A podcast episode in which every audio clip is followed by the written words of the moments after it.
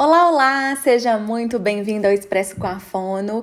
Eu sou Flávia Chaves, fonoaudióloga, especialista em desenvolvimento infantil e adoro tomar um cafezinho enquanto bato um papo. Então corre lá, pega o seu, porque hoje a gente vai falar de mitos e verdades sobre a gagueira. E isso eu trouxe 10 mitos e verdades para a gente desmistificar esse tema que é tão procurado, né, que é tão conversado dentro dos consultórios de fonoaudiologia principalmente. Mito número 1. Um. Se a criança começou a gaguejar, é só esperar que passa. Nossa, gente, complicado isso, né? No episódio anterior, eu expliquei que existem subtipos de gagueira. E só vendo a criança gaguejar, só ouvindo ela falar, não tem como a gente saber de qual desses subtipos a gente está falando.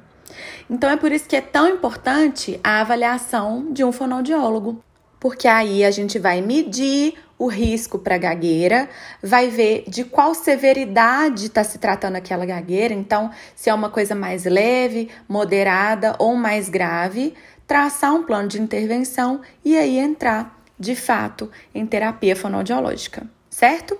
Mito número 2. A criança gagueja para chamar a atenção dos pais.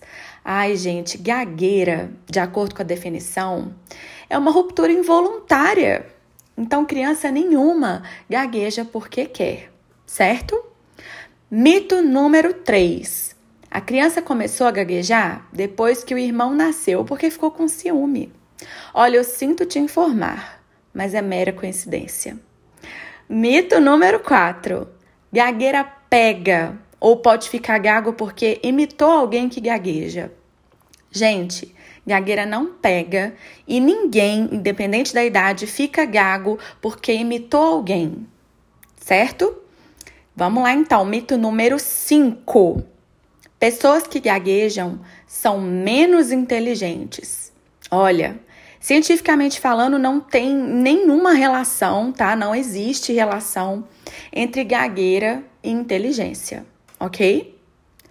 Mito número 6 pessoas com gagueira não gagueja cantando ou representando algum personagem de teatro, etc. Bom, a maior parte das pessoas que têm o diagnóstico de gagueira realmente não gaguejam quando estão cantando ou representando algum personagem.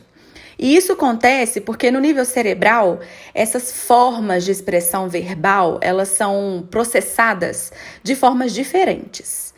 Então, a maioria das pessoas realmente não gagueja, mas aquela minoria que ainda persiste gaguejando é, pode indicar algum nível de comprometimento ali desse sistema de expressão verbal. Mito número 7: estresse causa gagueira.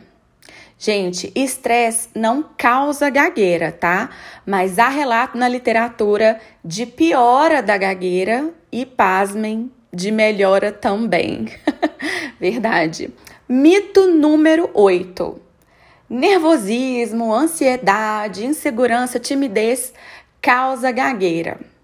Vamos lá, gente. Fatores psicológicos não causam gagueira, mas eles podem sim agravar, tá? Do mesmo modo que é mito afirmar que as pessoas que gaguejam são propensas a serem mais nervosas, mais ansiosas ou tímidas, é, elas podem apresentar essas características como consequência dessa experiência comunicativa frustrante e ruim. Mas dizer que isso causa gagueira é mito. E o mito número 9 e o número 10, eles estão vindo juntos. É sobre o susto. Susto causa gagueira ou susto pode curar gagueira? Gente, susto não causa gagueira. Vamos combinar que se susto causasse gagueira, todos nós na face da terra seríamos pessoas com gagueira. Quem no mundo que nunca tomou um sustinho? Fala sério. Agora, dizer que cura gagueira, primeiro que gagueira não tem cura. Gagueira tem tratamento. E segundo, que susto, gente, não é capaz de é, alterar uma predisposição genética ou de modificar alguma estrutura cerebral. Então, não.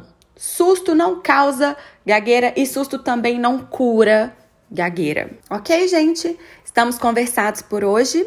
Se vocês quiserem seguir conversando comigo sobre mitos e verdades ou qualquer outro desses temas que permeiam aí o universo da fonoaudiologia, me procura lá no Instagram Flávia.chaves, me manda um direct, a gente pode continuar conversando, ou escreve para mim, expressocoafono.gmail.com. Eu vou adorar seguir conversando com vocês por lá, ok?